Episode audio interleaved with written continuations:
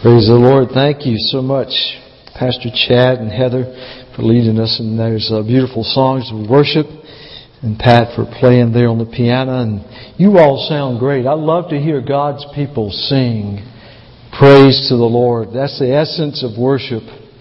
It's what takes place out there in the sanctuary and congregation. Because we are here to worship God. And I'd love to hear us joining our voices together. And you know, I think it's great. You don't have to be an accomplished singer. You don't have to be, you know, uh, somebody that studied music uh, to worship God in music. You can just sing and make a joyful noise to the Lord. I do that, and maybe some of the rest of you do too. But it's what comes from our hearts as we offer sacrifices of praise unto the Lord from our lips. And so praise the Lord for that. Let me encourage you to take your worship God, not now, but, but uh, well, you can if you're making notes, but throughout the course of the week, that worship God is designed thoughtfully and prayerfully to reflect uh, our coming before God in His Word, uh, the responsive reading in your devotion time. Take that worship God and go back through those worship, those uh, responsive readings and meditate on the Word of God. And what is, what is it that, that word, God's Word is saying to you from that? The songs. You may not remember the tune, that's okay. The tune is, is insignificant. Look at the words. And, and you can read them back to the Lord or read them to out loud. And, and, and so use that worship, God, to help you in your daily worship. Brothers and sisters, we don't come to, to, to worship God just one day a week. Worship is designed to be an everyday activity by the people of God. So I encourage you, get the full use out of that worship God uh, that it's intended for. All right, you turn in your Bibles to 1 Corinthians chapter 11. You see the text up there on the screen, and this will be where we will be kind of settling down in the Word of God this morning in preparation for the observance of the Lord's Supper. You know, this somewhat premature introduction to fall weather has just been great. I've enjoyed it. Not just because of the temperatures and the low humidity and that kind of thing, but uh, my favorite time of the year, sports wise, is football season.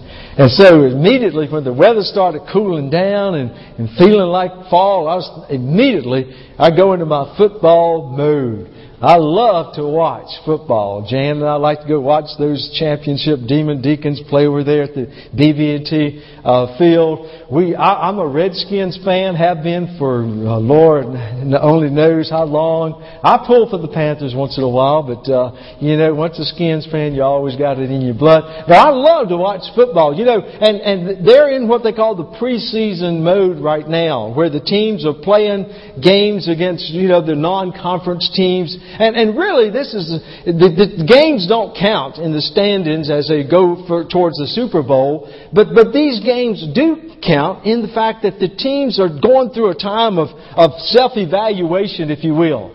I guarantee you, as these uh, preseason teams are getting out on the field, and a lot of times they're playing second and third string players, you know, the coaches are, are doing some examination. They're examining the roster. They're wanting to know where they need to trim down, make substitutions and everything, get the team ready to be the best that it can be on that opening game of the regular season. I guarantee you, with the individual players, there's some self-examination going on, especially if you're a rookie and you're really trying to carve out a niche for yourself on the team. Listen, you're, you're examining yourself and asking, you know, how am I doing physically and how am I doing in agility and speed and all. Oh, listen, you want to make sure you shine so that you can make the cut and that kind of thing. So, so this preseason time does count.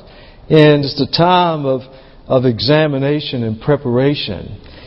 You know, as we come before the Lord's table this morning, let me tell you, infinitely greater than any sports event is what you and I are about to participate in as we gather at the Lord's table this morning.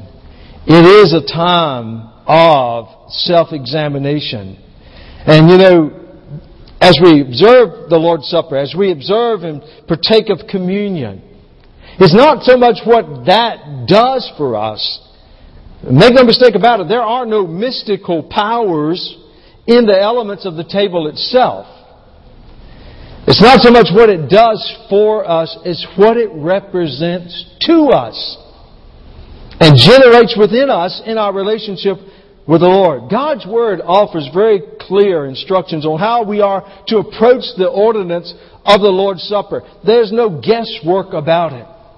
We know the elements are very clearly prescribed. We know how we partake of the elements. But also, God's Word also gives us clear description of how we ought to come to the table. And I look at 1 Corinthians in chapter 11 as our primary text that we'll focus on. And I want to, right up front, give credit to two fine resources that I drew from in addition to God's Word in preparing the message this morning. One was a book that's written by Dr. Claude King, who has written, you've probably seen his name with some other Lifeway publications, but he wrote a wonderful piece called Come to the Lord's Table. And the other resource is one that's a little bit older. It was actually published in 1897, and it was published by that great author and minister, uh, Andrew Murray, uh, known for his works on prayer. And this morning I want to address two groups that might gather in any church across the country in the observance of the Lord's Supper. And using the words of the Apostle Paul, give instructions. And we'll talk about that in just a moment. Look with me, beginning in verse 17. Let's read there, beginning there. Paul's addressing the church at Corinth, and I might remind you that out of the context, you find a, a, a group of Christians who were in the, coming from a background of paganism. And so they're introduced to Christianity and, and have made professions of faith for the most part. And, and so here they are uh, attempting to, to engage in the life of the Christian church having come from pagan backgrounds. And so Paul does a lot of correcting in the first book of Corinthians. Helping these Christians as they make mistakes to understand where they've made mistakes and chastising them and, and, and chiding them to, to correct their ways. And same thing applies here with the Lord's Supper. In verse 17 of chapter 11 in 1 Corinthians, Paul says, Now in giving these instructions, I do not praise you, since you come together, not for the better, but for the worse. For first of all, when you come together as a church, I hear that there are divisions among you, and in part I believe it. For there must also be factions among you, that those who are approved may be recognized among you. Therefore, when you come together, in one place. It is not to eat the Lord's Supper. For in eating, each one of you takes his own supper ahead of others. And one is hungry and another is drunk. What? Do you not have houses to eat and drink in? Or do you despise the church of God and shame those who have nothing? What shall I say to you? Shall I praise you in this? And again, Paul, you might note that this is the second time he offers this almost as a contrasting, sarcastic statement. He says, I, I do not praise you. I'm not writing to congratulate you. If you think this letter is anything about congratulating you on the fine way that you're practicing church, he says, I'm not praising you. And then I want you to jump over to chapter, I mean, uh, verse 27. We'll come back to verses 23 through 26 later, but verse 27 as Paul continues these instructional, correctional words. He says, Therefore, whoever eats this bread or drinks this cup of the Lord in an unworthy manner will be guilty of the body and blood of the Lord. But let a man examine himself, and so let him eat of that bread and drink of that cup. For he who eats and drinks in an unworthy manner eats and drinks judgment to himself, not discerning the Lord's body. For this reason, Many are weak and sick among you, and many sleep. In other words, have died. For if we would judge ourselves, we would not be judged. But when we are judged, we are, chast- uh, we are chastened by the Lord, that we may not be condemned with the world. Therefore, my brethren, when you come together to eat, wait for one another. But if anyone is hungry, let him eat at home lest you come together for judgment. And the rest, I will set in order when I come. I imagine they're thinking, phew, we, if it's this bad in the letter, what's it going to be like when Paul actually gets here? Paul writes out of the spirit of love, but it is a firm correctional chastisement of those members of that church at Corinth when it comes to the practice of the, of the love feast and the Lord's Supper.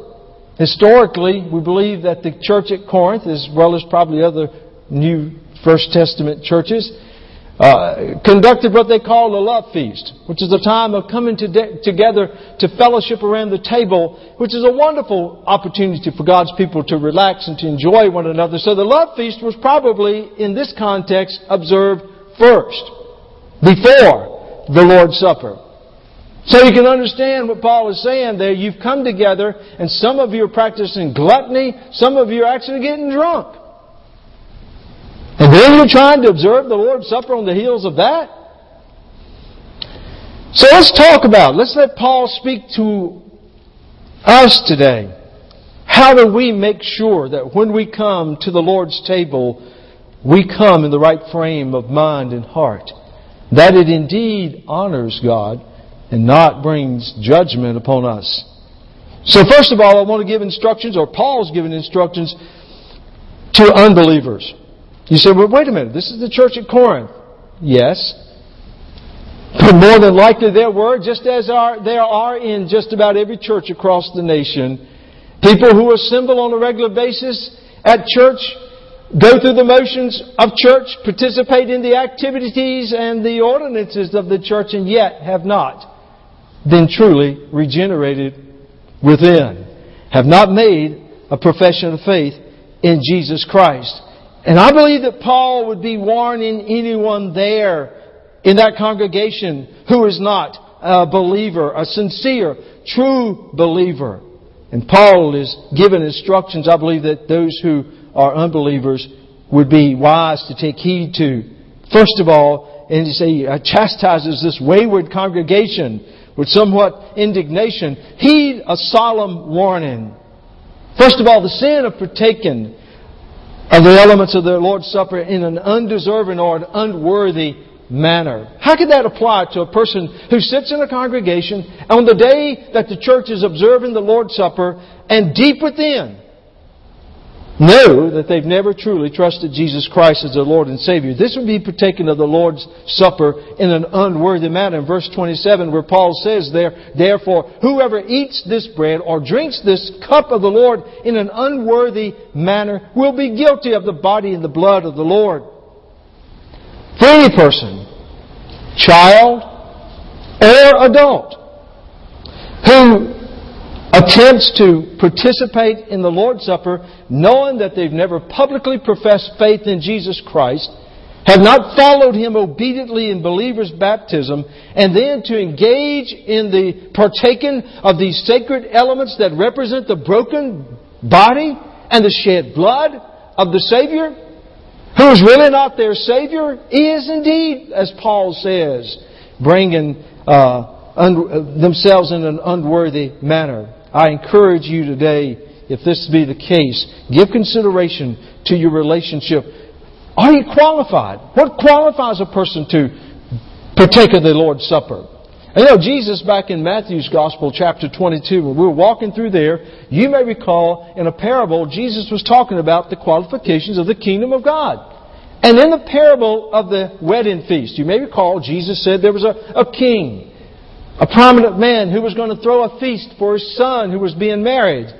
And so he sent out an invitation, sent his servants out to bring everybody they could even possibly see to come to the feast. There was only one requirement.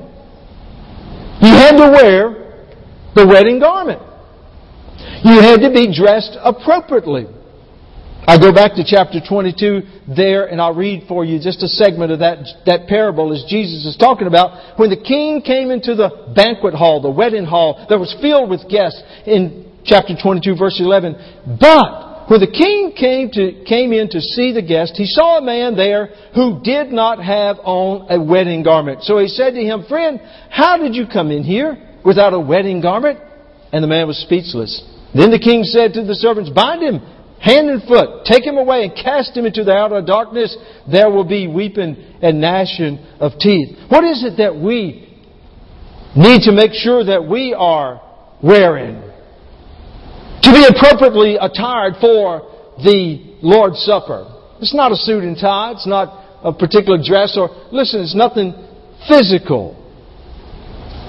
But it is a garment. Every person that partakes of the elements of the Lord's Supper must make sure that you are wearing the righteousness of Christ. You say, well, wait a minute, preacher. How does that happen? Paul tells us that in 2 Corinthians chapter 5, verse 21. He says, But he who, he made him who knew no sin to become sin for us, that we might become the righteousness of Christ in him.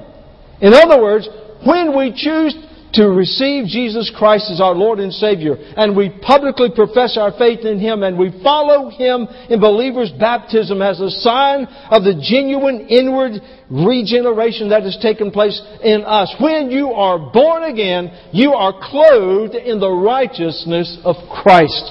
That will be your wedding garment. And only those who are garbed with the righteousness of Christ are deserving of partaking of the table if you've never chosen to give your faith, put your faith and trust in Jesus Christ, then that would be something you would not want to do, lest you bring judgment, Paul says, upon yourself. This is a time for self-examination. Do you know you're saved? Listen to what Paul says later in 2 Corinthians in chapter 13. Listen to what Paul says. He says in verse chapter 13, verse 5. Examine yourselves as to whether you are in the faith. When's the last time you did that? When's the last time you just sat down and looked at yourself and honestly examined your relationship with the Lord Jesus Christ and said, I know that I am in the faith. Paul goes on to say, prove yourselves. Do you not know yourselves that Jesus Christ is in you, unless indeed you are disqualified? Is Christ dwelling in your heart? Does the Spirit of God abide in your life daily? Do you know that you're saved? Do you know that you're robed in the righteousness of Christ? Another way that you can know that you're saved is the testimony of the Spirit of God Himself. In Romans in chapter 8, verse 14, Paul says, For as many as are led by the Spirit of God, these are sons of God.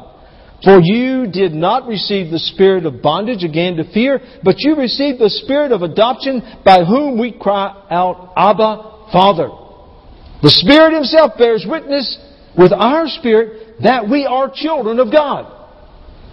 So, examine your faith walk with the Lord. Have you indeed come to a point in your life where you realize that you were a sinner and you ask Jesus Christ to forgive you of your sins and to come into your life. And as you walk through your journey of life, does the Spirit of God continually testify to you that you are a child of God? That's what it says.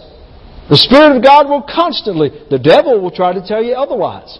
When you slip up and make a mistake, I promise you, the adversary, the accuser, will see, see there? You're not a child of God. You don't belong. You're not a Christian. But the Spirit of God will resoundingly say to your spirit, Oh, yes, you are. You belong to the Lord. You are a child of God. That's the ministry, one of the ministries of the Holy Spirit. So, if you are here today and you're just going along and you're kind of thinking, well, you know, I believe there was something that happened in my life some time ago, or my parents always been Christians, I've been a member of this church, and, you know, and you cannot come to a confident, assuring knowledge that you've made a profession of faith in Jesus Christ and accepted Him. If you don't know that Jesus is your Savior personally and that His sin, His blood has washed your sins, I encourage you to hear not only a word of a heed, a word of warning, but I got good news for you. There is a wonderful open invitation to you. If you're here today and you've not made that decision to put your faith in Jesus Christ, I got good news for you. The Lord's table is not here to condemn you. It is here to invite you. It is here to remind you of a wondrous invitation that God gives to all. Listen to 2 Peter chapter 3 verse 9. This is the heart of God. You want to understand how God feels towards those who are lost, that He has chosen to be a part of His family? Maybe that's you today. Maybe you've been going through life and you've never truly trusted in the Lord Jesus Christ. Listen to this verse in 2 Peter chapter 3 verse 9. When Peter says, the Lord is not slack concerning His promise. In other words, He's not slow. God's an on-time God. The Lord is not slack concerning His promise as some count slackness, but is long-suffering, patient, towards us. You'll notice Paul says us. Who is us? Those who are born again believers in Jesus Christ. Those whom God, before the foundations of the earth, chose to be His children. Not willing that any should perish, but that all should come to repentance. Peter says all there, ladies and gentlemen, He's not contradicting the Word of God and implying that every person on the face of the earth is going to somehow make it to heaven. He's not a universalist. Peter is saying that, he's saying this to the, the redeemed. God is not going to bring judgment upon this world until every chosen soul, everyone that He has predestined to be a part of His family. When the last one has come and accepted Jesus Christ, then He will bring the judgment, but not until then. You may be here this morning and maybe thinking all along that just because of your loose association with Christians or your loose association with the church or you show up on holidays or whatever every once in a while, that somehow that's going to be good enough. Not so. You got to know that you've put your faith and trust in Jesus Christ, but the invitation is open to all who will hear, all who will believe. In John chapter 1 verse 12 it says, But as many as received Him, to them He gave the power to become the children of God, even to them that believe on His name.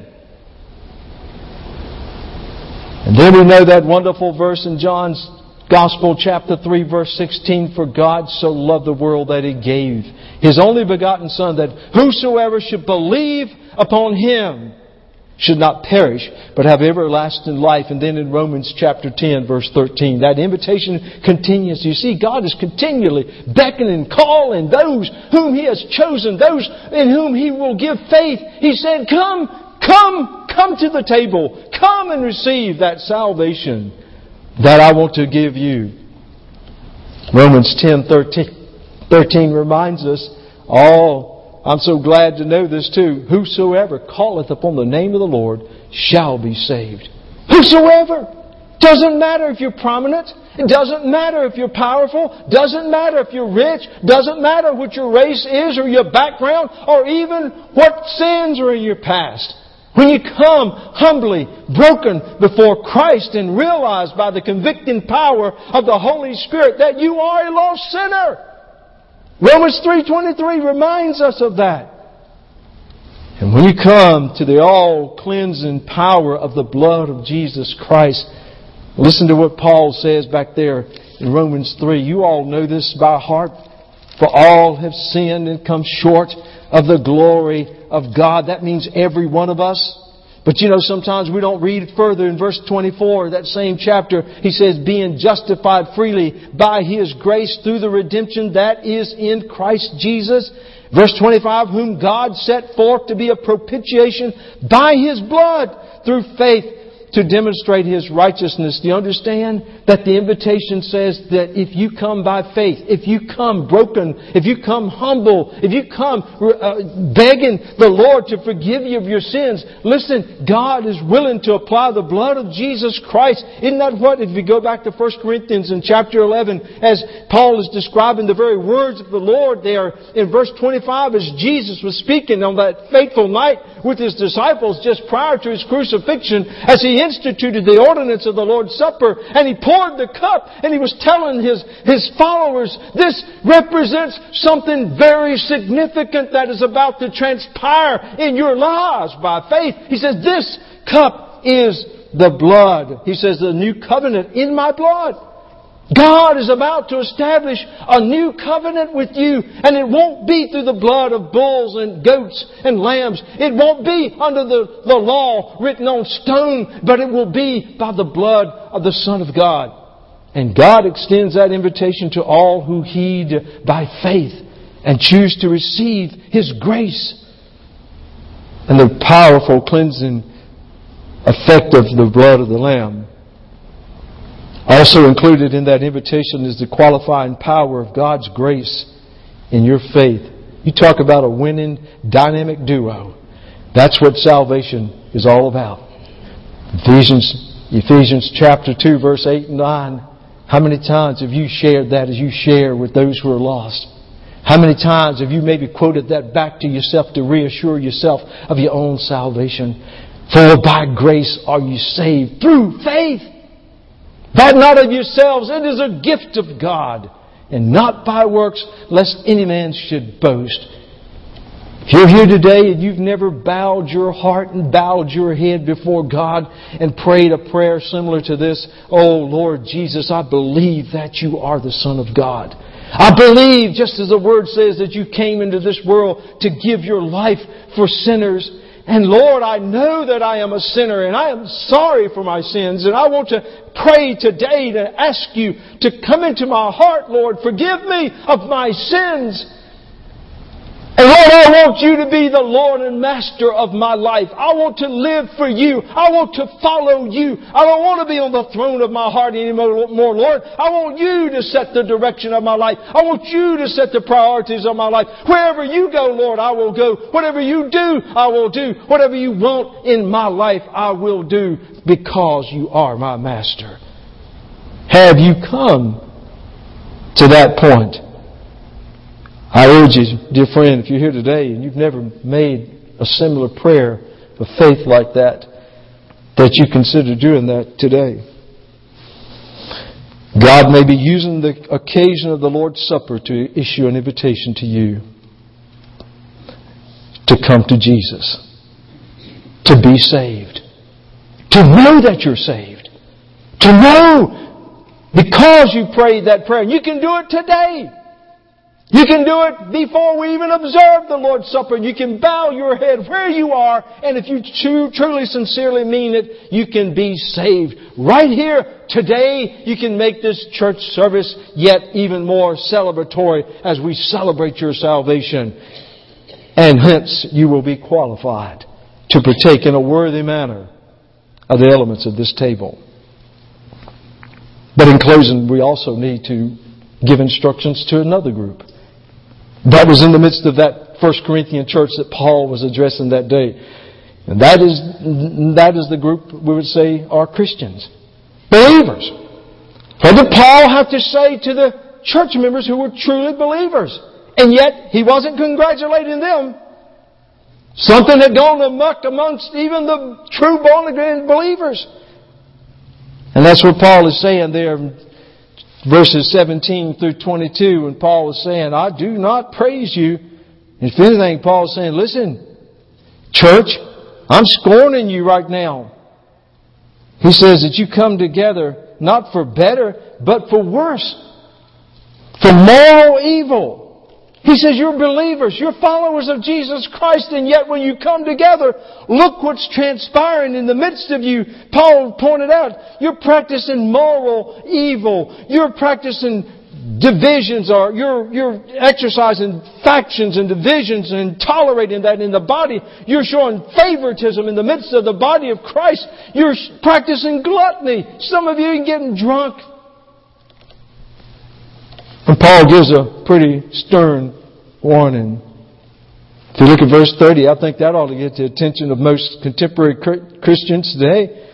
Paul says, for this reason. What reason? Because they were irreverently, disrespectfully, as Christians, just going through the motions of the Lord's Supper, never giving true consideration to the seriousness and the sacredness of the table Paul said then, verse 30, for this reason, many are weak. Now, you may be here and you're weak today because your blood pressure medication's off, or maybe you worked too hard yesterday. I'm not saying you need to panic because you're weak, but I'm saying Paul is saying physically it had an effect. When you're out of the will of God, God may judge you, He may chastise you. He says some are weak, some are sick among you, and you know good and well, Paul said, some have even died. This is serious business. When we choose to walk in a disrespectful and irreverent way before the holy, righteous God of the universe, and we treat something that is so absolutely special to Him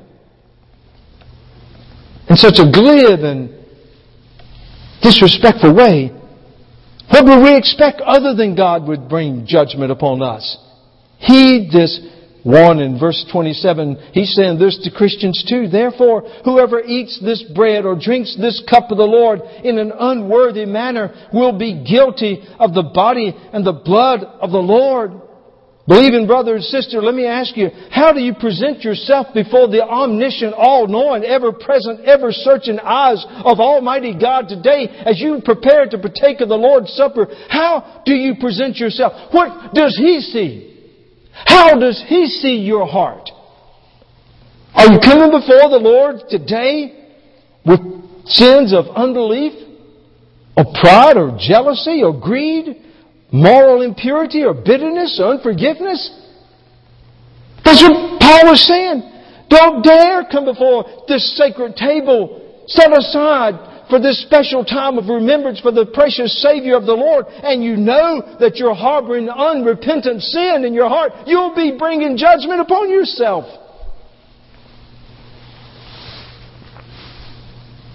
In verse 29, to those who would dishonor the Savior Himself, to harbor unrepentant sin and to go through the motions of the Lord's Supper Look, look what Paul says, for he who eats and drinks in an unworthy manner, see, this is the second time that Paul has used that expression, eats and drinks judgment to himself, not discerning the Lord's body. Approaching the Lord's table with sin stained hands and hearts and mouths and minds is to treat the Savior that you claim to love with utter disdain.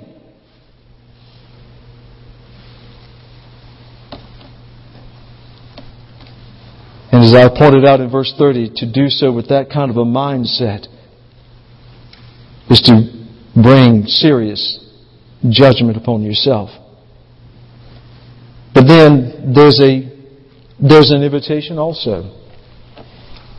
For those who come to their senses, for those who come under conviction, for those who are examining themselves in preparation for the partaking of the Lord's Supper, and the Spirit of God begins to convict you of sin you know, God's not here to beat you over the head with His Word and to make you feel terribly uncomfortable. God is here simply for your own benefit to point out where there's, there's a need for course correction. There's a need to make things right with God. If you're going to partake of the Lord's Supper, then make sure that you do it in the right spirit and that your life is worthy of it.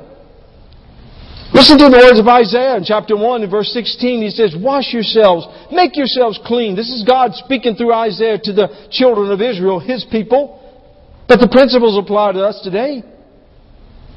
Put away the evil of your doings from before my eyes. Cease to do evil. Learn to do good. Seek justice. Reprove the oppressor. Defend the fatherless. Plead for the widow. In verse 18 he goes on to say, Come now. And let us reason together, says the Lord. That's what I would say God is saying to you. If you're here as a Christian and you know that there's sin that you've not confessed and repented of in your life and you're ready to receive the Lord's Savior, you know uh, the Lord's t- table and you know there's sin, God is saying to you, He's not saying, you unworthy bum, you deceitful, backstabbing believer. No, Though God sees everything, I assure you He's saying to you and to me, just like He said to the children of Israel, Come now, let us reason together. So God's saying to you. He said, Come, be honest. Tell it like it is. You're harboring resentment towards a family member, or you're holding on to some bitterness there, or you're jealous of so and so, or your life is full of lust and you're engaged in these kind of immoral activities or relationships. God said, Come clean. Come now. Let's reason together. Though your sins are like scarlet, they shall be white as snow. What can make sin in the life of a Christian white as snow? Oh, I'll quote that phrase out of that old gospel song. Nothing but the blood of Jesus. We're celebrating the blood of Jesus today and partaking of the cup. We're celebrating that it was the sinless atoning blood of the Lamb of God that was shed on the cross. Let me tell you, He cleansed sin then. He's cleansing sin now. He will be cleansing sin till He comes again. Come. Let us reason together. Are you ready to reason with God? Are you ready to say, Lord, you know this is in my life. You know where I've, I've done wrong. You know where I'm disqualified to partake of the Lord's table today. Lord, I want to make sure that my sins that were as scarlet, as you said, Lord, they will be as white as snow. Though they are red like crimson, they shall be as wool. Oh, there's an invitation that is extended out to Christians today and with that invitation comes a prayer that I believe every one of us ought to pray before we take of the bread, partake of the, of the juice. And I think it ought to be Psalm 139 verse 23. Search me, O God, and know my heart. Try me and know my thoughts. See if there be any wickedness, any sin, any unrighteousness. And then, Lord, when I confess it and when I repent and when I make things right and I come clean with you and I receive the washing of the blood and I'm clean before you, then, Lord, lead me in the way everlasting. That's what Paul's basically saying back here in 1 Corinthians in chapter 11 verse 28, he says, But let a man examine himself. And that's what we need to do. Worst thing you could do is walk in here, sing a few songs, give an offering, and then just go through the motions of taking the Lord's Supper as if it was just another empty religious ritual. I promise you, in the eyes of Almighty God, who looked down upon that cross on that day, that pivotal day on that hill called Golgotha, and he saw hanging on that cross his only precious, darling, beloved Son who was tortured and dying in agony and shedding his blood. I guarantee you God doesn't look upon the elements of this table in a glib way. He's inviting His people to come back to Him. And when we do, we receive the blessings. There, are blessings to be received personally. There are blessings to be received in your family. There are blessings to be received as a church family when we do the ordinance that the Lord has given us in the Lord's way. Verse 26 of chapter 11, Paul says, For as often as you eat this bread and drink this cup, you proclaim the Lord's death till He comes. Do you understand, brothers and sisters? This is a witness. This is a witness. It's a witness to one another. When you partake of the elements, you are saying to every other born again believer in this house today, I am a child of God.